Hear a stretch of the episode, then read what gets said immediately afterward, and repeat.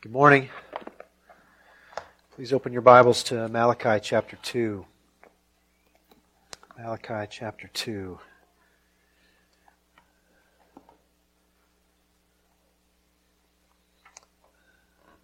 This morning we'll be considering verse 17 through chapter 3, verse 6. So let's stand together as we're finding our place there, and we'll read that passage, and then we'll pray and ask the Lord to help us to understand and appreciate and apply it rightly.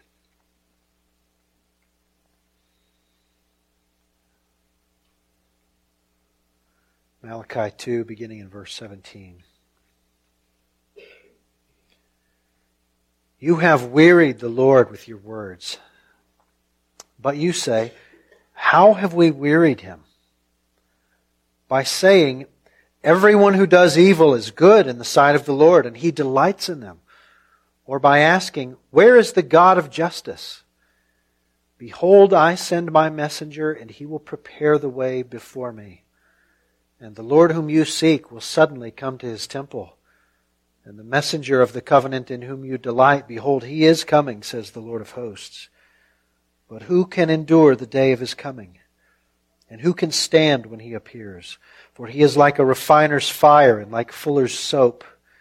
He will sit as a refiner and purifier of silver, and he will purify the sons of Levi and refine them like gold and silver, and they will bring offerings in righteousness to the Lord.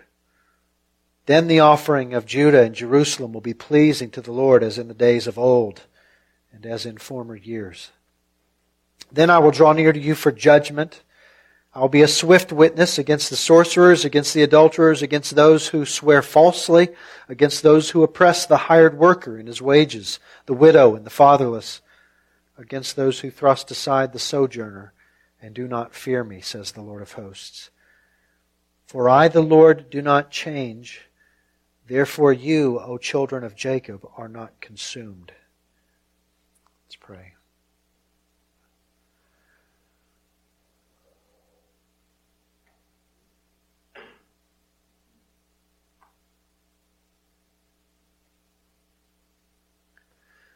Father, we thank you for your word. We have come to believe it by your grace. Your Holy Spirit has convinced us of its truth. And we pray that He would minister to us further this morning by helping us to understand it and to apply it rightly. We recognize, Father, that when we open this book, we are not able by ourselves to handle it appropriately, to see our own hearts rightly, and so we come to you as needy people. And we ask you for help. And we are so grateful, Lord, that we are able to do that with great confidence because your Son has bought us the right to do so. So we come to you as children to a Father asking for help. We look forward to receiving it from your Spirit. Again, we pray for these things in the name of your Son, Jesus, our brother. Amen. Please be seated.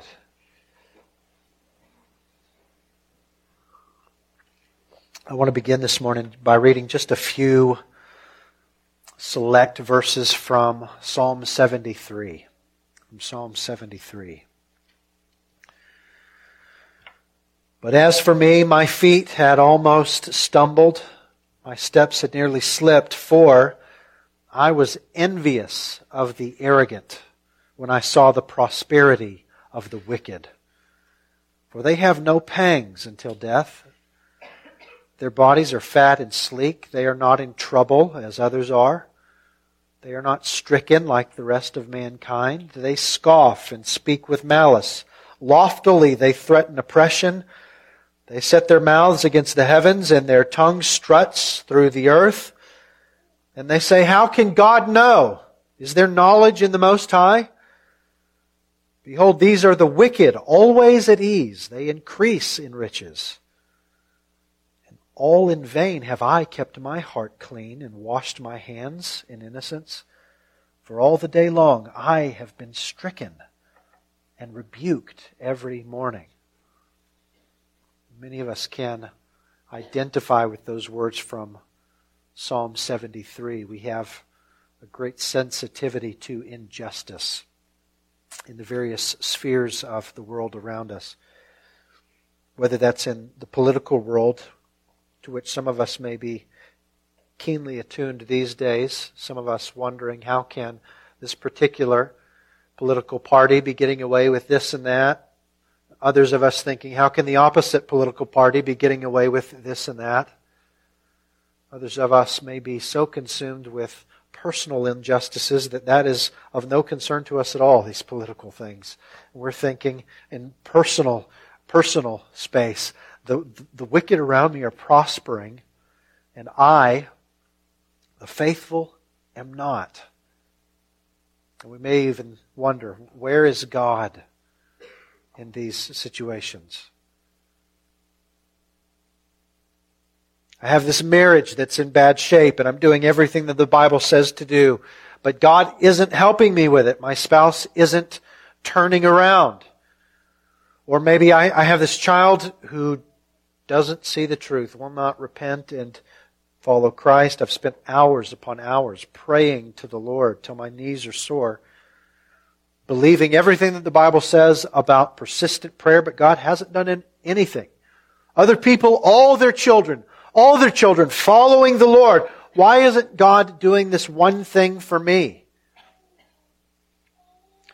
Or that person who hurt me so badly, everything he touches turns to gold while my life is ruined. God is supposed to be about looking out for the weak. I'm wondering how that can be the case because in my situation it certainly doesn't seem so. Because we're created in the image of God, we have an innate desire for justice, and yet at times our fallenness perverts that desire so that it is focused only on the evil committed by others. So we, we want justice for ourselves and not against ourselves. Our fallenness can pervert that desire for justice even further to the extent that when we perceive that we're not receiving justice, we can even turn against God. It's a very subtle thing. It happens very slowly in our hearts.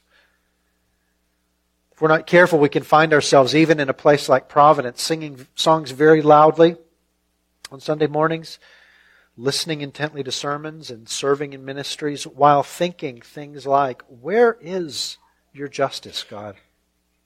Where's the help that I need? Why aren't you doing anything for me? the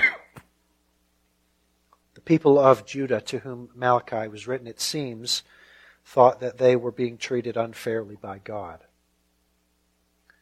And it is astounding, while not unusual for them.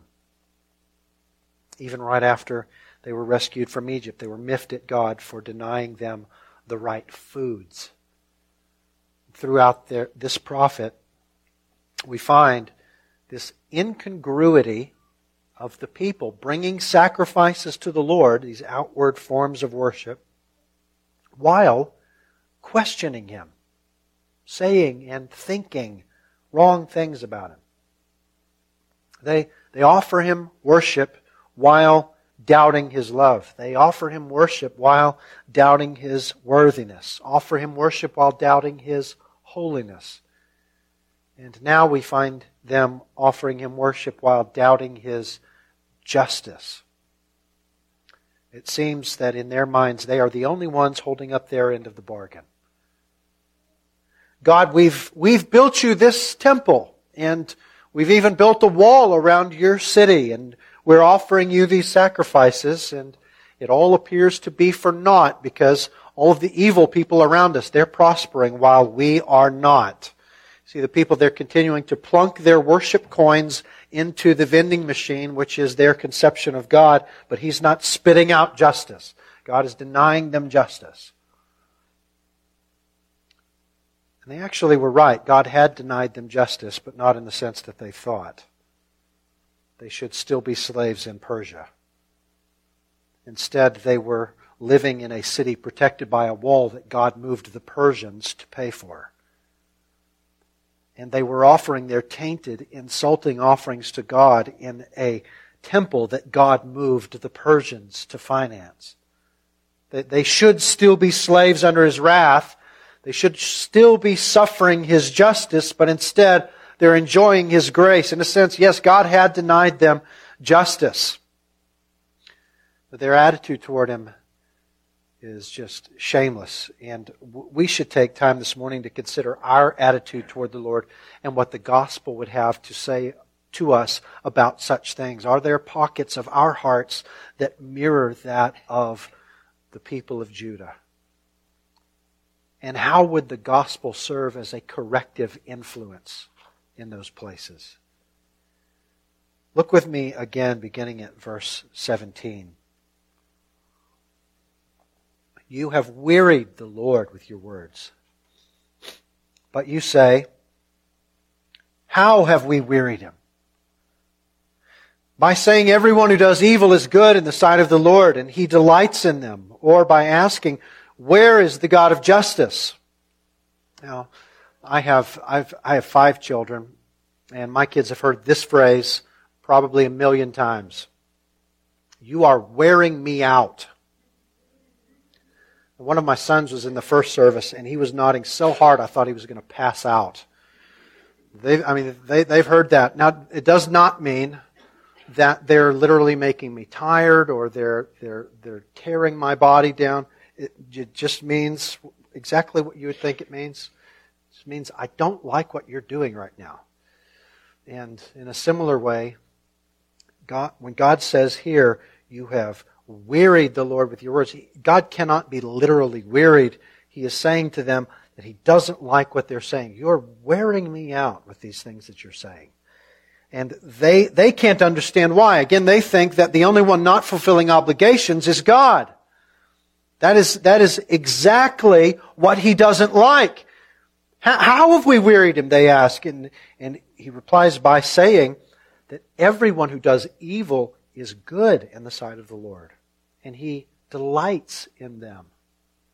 And by asking, where is the God of justice? Both of those, both of those sentences accomplish the same thing. The latter literally questions the justice of God. The former accuses him of being unjust. It says, God delights in evildoers. Now we might think, well, what would make these people think this of God? Well, some of us have thought these things of God. I mean, isn't it the case that sometimes evil people prosper in a worldly sense? I mean, Psalm 73 that I began with this morning, it actually brings this very thing up and struggles with it in a very honest way. I mean, the people were not prospering as were some of the other nations around them. And they wondered, why serve him if he's going to deny us justice? Now that is short-sighted for at least two reasons. First of all, that God had not brought justice to the nations around them didn't mean that he had denied them justice, just meant that he hadn't brought it yet. But second and most importantly, the people of Judah of all nations should be aware of God's great patience and they should actually celebrate it. But it appears that they have forgotten God's great patience. They've forgotten that they themselves deserve God's justice. They deserve to still be slaves in that foreign land. They deserve to die and go to hell for all eternity. They deserve God's justice while complaining that God isn't bringing justice.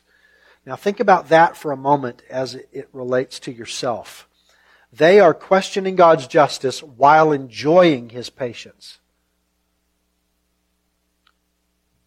And think about the fact that they're doing that while offering the pretense of worship. Have any of us ever done that? I'm going to guess that probably most of us have. Maybe some this morning.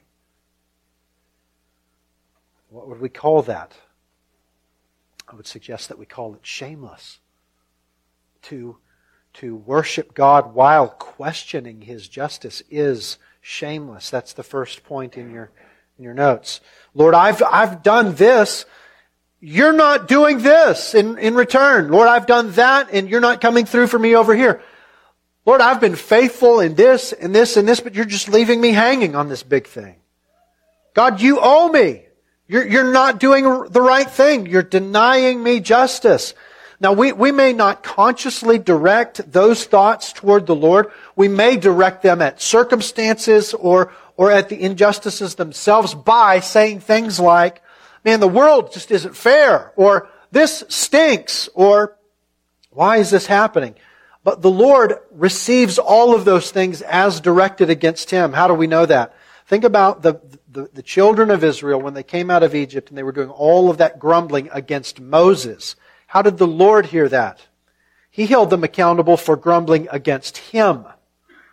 They were saying to Moses, why did you do this? And you're such a terrible guy, Moses. The Lord punished them for grumbling against him. All complaining is complaining against God. And oftentimes we hold that disposition towards, towards Him while engaging in outward acts of service and worship as if we're putting Him further into our debt. And we should understand that to be shameless. It's shameless because not a single one of us deserve to even be breathing right now. The only thing that God owes to man is wrath. Now, let me, let me offer a little bit of a caveat. There is a difference between asking questions of God and questioning God. So there, are, there are places like Psalm 73, obviously, that I've read from earlier this morning. There's the prophet Habakkuk, where people wrestle with these difficult questions. They see or, or they perceive what looks like injustice on God's part, and they, and they question that. But they land in a place of faith, as we're going to see, we're going to see later. That's a far cry from what we see in the people of Judah here, which is bringing brazen accusations against God. God can handle our questions. He's insulted by our accusations. Like, where, where's the God of justice? And everyone who does evil apparently is good to God. How insulting is that to a God of searing holiness? It is shameless to accuse God of denying the very justice that we deserve while bringing him outward forms of worship. I mean, that would seem to put the lie to our worship. Now, this prophecy does, does an interesting thing at this point. It shows us how the gospel can transform our worship. The prophet first shows that God's justice is coming. That's the, that's the next point in your notes. God's justice is coming. Verse 1 in chapter 3 Behold, I send my messenger, and he will prepare the way before me. And the Lord whom you seek will suddenly come to his temple, and the messenger of the covenant in whom you delight, behold, he is coming, says the Lord of hosts. Matthew, Mark, Luke, in places quoting Jesus, say this messenger is, the, is John the Baptist, the forerunner of the Lord Jesus. In, in ancient days, kings would send ahead of themselves a servant to move the traffic on the road to one side of the other, one side or the other, so that the royal entourage could travel unimpeded. And that's the idea here. John was sent ahead of Jesus to prepare the way, preaching a, meth- a message of repentance preparing people to receive this coming Savior King. Now that, that the messenger was coming indicates that the king himself is coming soon. He's coming suddenly, the text says. So the, the Lord is, is saying, look, you're questioning justice. Don't worry. Justice is on its way. And all of us should be assured this morning, justice is coming for everyone. It is absolutely coming for everyone. But it's not going to come exactly in the way that everyone expects. We, we understand this more clearly because of the revelation that we have in Christ, which the original readers did not have. Now, we, we've already noted this morning that the people themselves, they deserved the justice that they wanted so badly to come on the people around them. They had been consistently unfaithful to God, and they deserved his eternal wrath for it. Now, they're not special in that. We are in the same boat. All people are in that boat, according to Romans 3, verses 10 and following. There's no one righteous before God. Nobody has done any good before God. And so John came before Christ preaching, Repent of all your sin, for there's a new king coming, and you need to follow him. Now, when Jesus came, justice came with him in the sense that it came upon him. on behalf of the believer. So, so our, our, our second point here, our main point, which I've already given you, is that God's justice is coming. The first subpoint under that is that it comes upon Christ on behalf of the believer. It comes upon Christ on behalf of the believer. When Jesus died on the cross, he suffered in the place of all those who would repent and trust in him. And he was raised three days later, proving that his death was sufficient to give those people life. So he, he absorbed all God's wrath on behalf of those believers. Now notice the language in verse 1 there. I'm sending my messenger and he will prepare the way before me. Think, think about that. God the Son is intended here. These people have been brazenly questioning the justice of God. Where, where's the God of justice? And here God the Son says, Oh, don't worry, justice is coming. You are so concerned about, about the justice that others deserve, but the justice that you deserve is coming, and I am coming as well to take it for you. Now, step back for a moment and think about the injustice that came to mind at the beginning of the message when I began to think of to, to talk about political things or personal injustices. What comes to your mind when you think about how justice is being denied around you or how justice is being denied to you? What comes to mind? When you're tempted to think that God has denied you justice, think about the gospel and the sense in which He has definitely and graciously denied you justice by giving it to Christ instead. You, you and I earned justice under God's wrath due to our sustained rebellion against Him. He poured it out on Jesus. He didn't give it to us. I mean, we, we decry unfairness all the time, but listen to this. Grace is unfairness in its most beautiful form. We have been denied justice and praise God for that. The gospel should move us to worship in light of that. We, we are saved from the wrath of God by the suffering of the Son of God on the cross. Now, does that mean that we've been denied justice in every sense? Well, Malachi would say no, we have not been denied justice in every sense. Look at verse 2. But who can endure the day of his coming? And who can stand when he appears? For he is like a refiner's fire and like fuller's soap. He will sit as a refiner and purifier of silver, and he will purify the sons of Levi and refine them like gold and silver, and they will bring offerings in righteousness to the Lord. Then the offering of Judah and Jerusalem will be pleasing to the Lord as in the days of old and as in former years. The coming of Jesus brought salvation to those who repent and believe. But listen to this. It also brought trouble to those who repent and believe. Here, here's a, a, scripture reference worth writing down. Acts 14:22. Through many tribulations we must enter the kingdom of heaven. Through many tribulations we must enter the kingdom of heaven.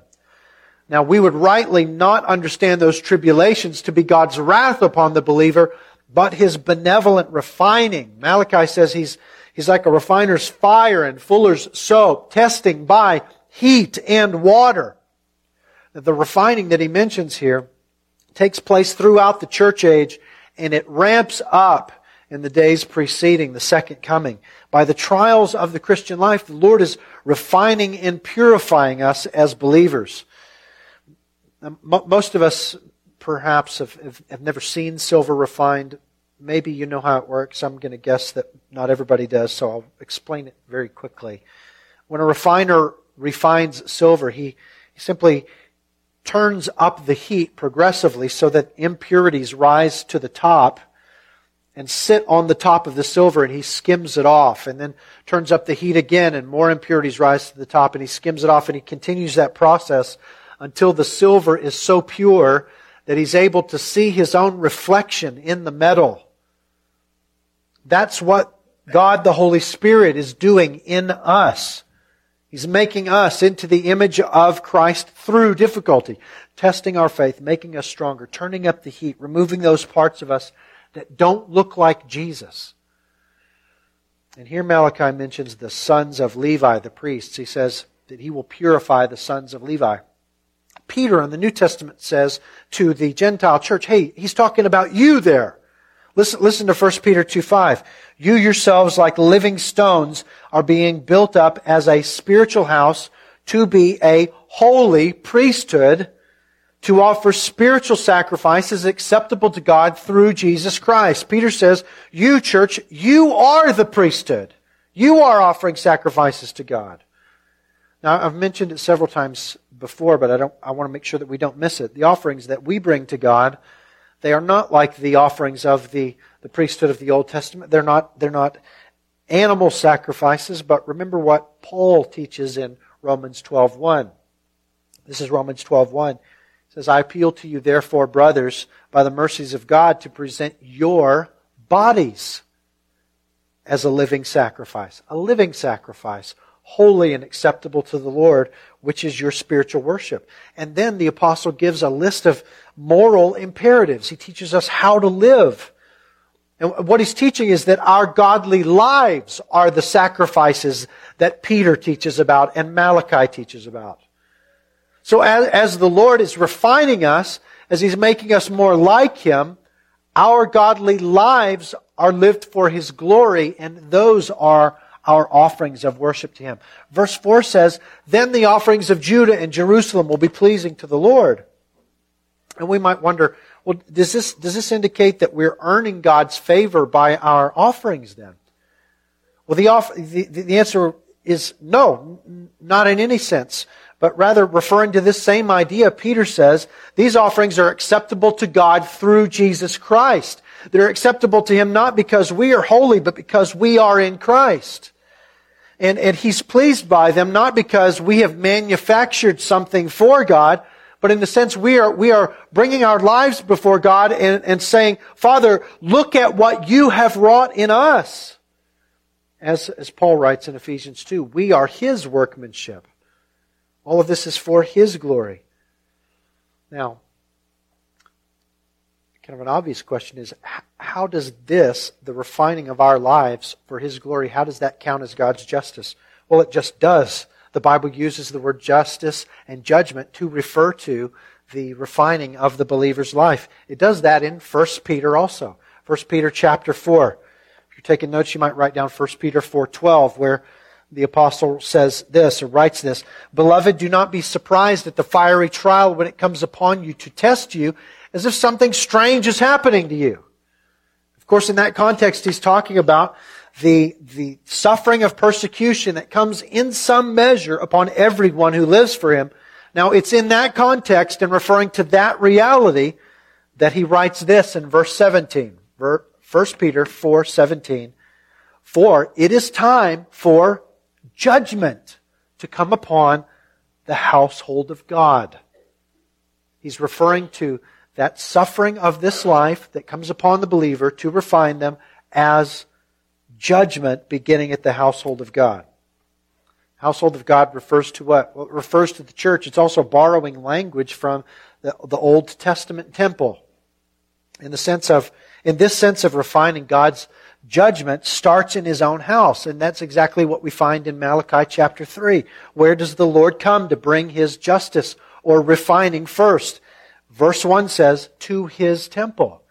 The refining starts in his temple. That's, that's, that's the way that the Bible talks about judgment at times. It's God's refining fire that comes upon the church. We find it in 1 Peter, we find it in Malachi, we find it in other places. So, speaking big picture, God's justice, it comes upon Christ on behalf of the believer. Christ absorbs God's wrath for us, but it also comes upon the believer in Christ's refining. That's the second subpoint in your, in your notes. It comes upon the believer in Christ's refining. Now, here's a, a precious thing. We noted earlier that it is shameless to worship God while questioning his justice. The gospel helps us to bring shameless worship in a completely different sense, wonderful sense. When we realize how the justice of God has visited us, that is, that it has come upon Christ on our behalf and, and removed our guilt, and that now by grace, He's refining us with great kindness into the image of Christ so that our very lives are a fragrant aroma to Him.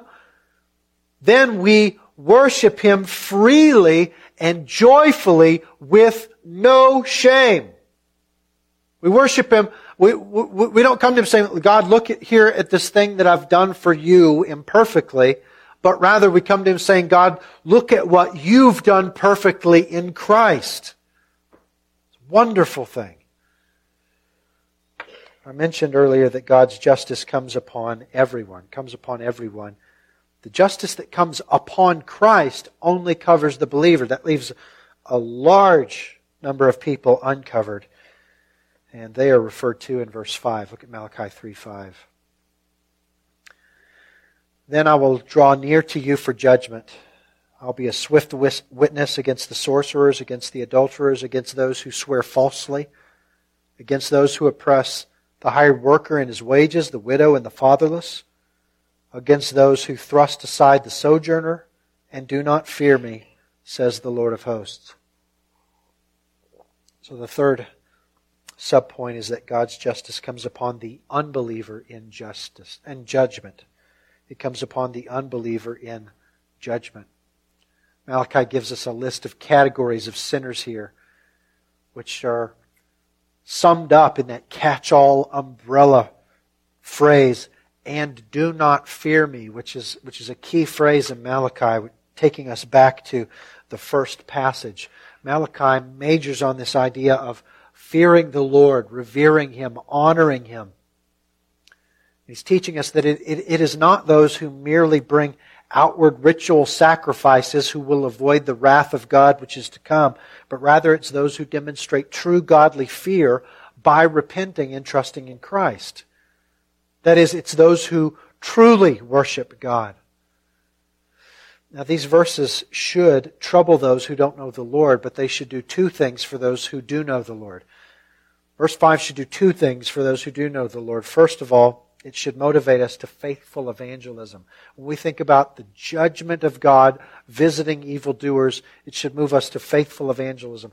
Those of us who have followed the Lord Jesus Christ, we've done, done so in some measure because we realized that the wrath of God was coming for us if we did not surrender to Him, right? Well, listen, there are people all around us every day who are still under that wrath. And if we have any semblance of compassion, we should move, be moved to share with them, remembering the reality of verse 4, which says, Who can stand the day of his coming? Who, who will be able to endure this? The implied answer is no one, so we should be moved to, to tell everyone as quickly as possible. That's the first thing that verse 5 should move us to do, that is, to, to be faithful in evangelism, but secondly, it should move us to trust. When we see injustices in the world, we should trust that though it seems as if injustice in this life, that, that, that justice in this life seems elusive, it will come. When it seems like justice in this life is elusive, it will come. Evildoers will not escape the hand of God. You can bank on that. Now, there, there are numerous psalms praise God for his coming judgment. I'll give you one, just one example Psalm 98. Now, Psalm 98 sounds just like a typical psalm of praise. Uh, the, the first verse begins this way Oh, sing to the Lord, for he has done marvelous things. There's a bunch more stuff like that right after it. Then it concludes with this Let the rivers clap their hands, let the hills sing for joy together for the Lord, for he comes to judge the earth.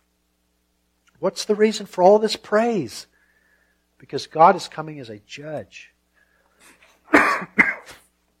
so it's appropriate for us to praise God for coming judgment. Only the gospel can transform us so that we see God rightly, we're saved from his judgment, and we celebrate it. Our worship should not question God's judgment, justice, but rather celebrate it.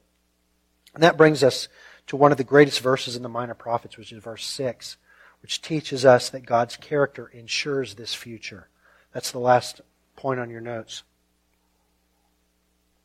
God's character ensures this future. Verse 6 For I, the Lord, do not change.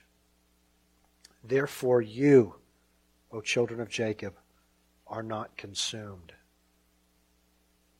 For I, the Lord, do not change. There's a theological label that we put on that truth. We call it immutability.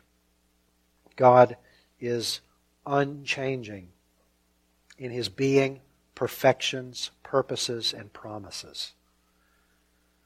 And that has everything to do with the second half of verse 6.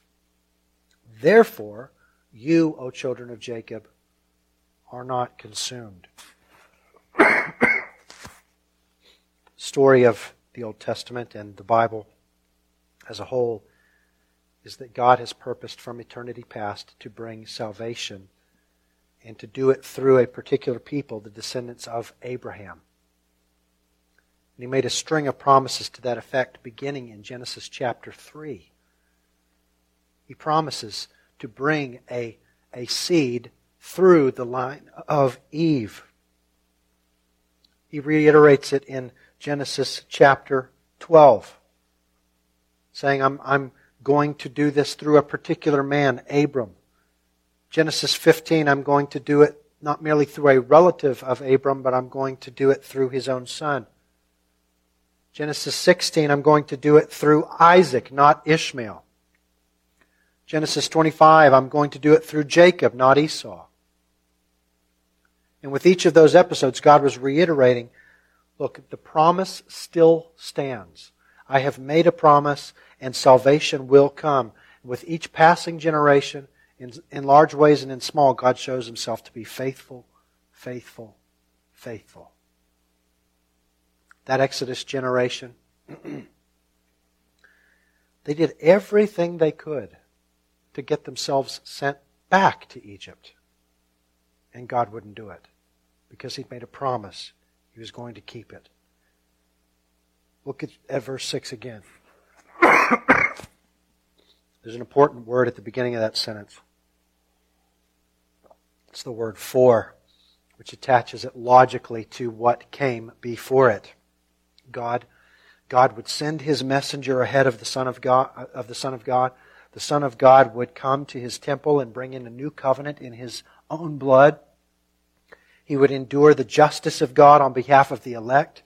God would refine the elect and purify them so that they would bring offerings to him acceptable through Christ. God would bring judgment upon the wicked in the form of final judgment. Now, why is all of that a certainty? Verse 6 I, the Lord, do not change. God makes promises and he keeps them. And the significance of the last part of verse 6, which, which, says, Therefore you, O children of Jacob, are not consumed. The significance of that part of the verse is this God is saying, Even you provoking me by your absurd questioning of my justice will not prevent me from fulfilling my promise to save you. I have the power to annihilate you, but I won't because I cannot deny myself. 2 Timothy 2:13. God doesn't change, so whom he's chosen to save will be saved, and those whom he has chosen to judge will be judged. And he will do it on his own timetable, and he will ask no one for permission to do it that way. But you and I can bank on the fact that even though we may not see justice the way that we anticipate it, we can know that it, it will be a reality because God is God and He does not change. I began this morning with Psalm 73 and a Holy Spirit inspired author wrestling with these things.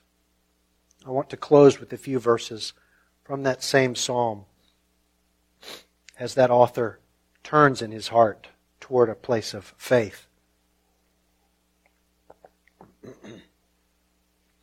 But when I thought how to understand this, it seemed to me a wearisome task. Until I went into the sanctuary of God. Then I discerned their end. Truly, you set them in slippery places. You make them fall to ruin. How they are destroyed in a moment, swept away utterly by terrors. Nevertheless, I am continually with you. You hold my right hand. You guide me with your counsel, and afterward you will receive me to glory. Whom have I in heaven but you? And there is nothing on earth that I desire besides you. My flesh and my heart may fail, but God is the strength of my heart and my portion forever. For behold, those who are far from you shall perish. You put an end to everyone who is unfaithful to you. But for me it is good to be near to God. I have made the Lord God my refuge, that I may tell of all your works. In this life we will have trouble, but God's justice is real. In, in a glorious sense, it has been denied to us. It was, it was given to Christ instead. In another sense, it comes to us to refine us into his image. It comes finally to bring recompense to all the wicked. All these things should cause us to worship him and to not doubt that God is a God of justice. I'm going to I'm going to pray now and we'll enjoy a moment of brief silent reflection before we close with a song. So let's pray.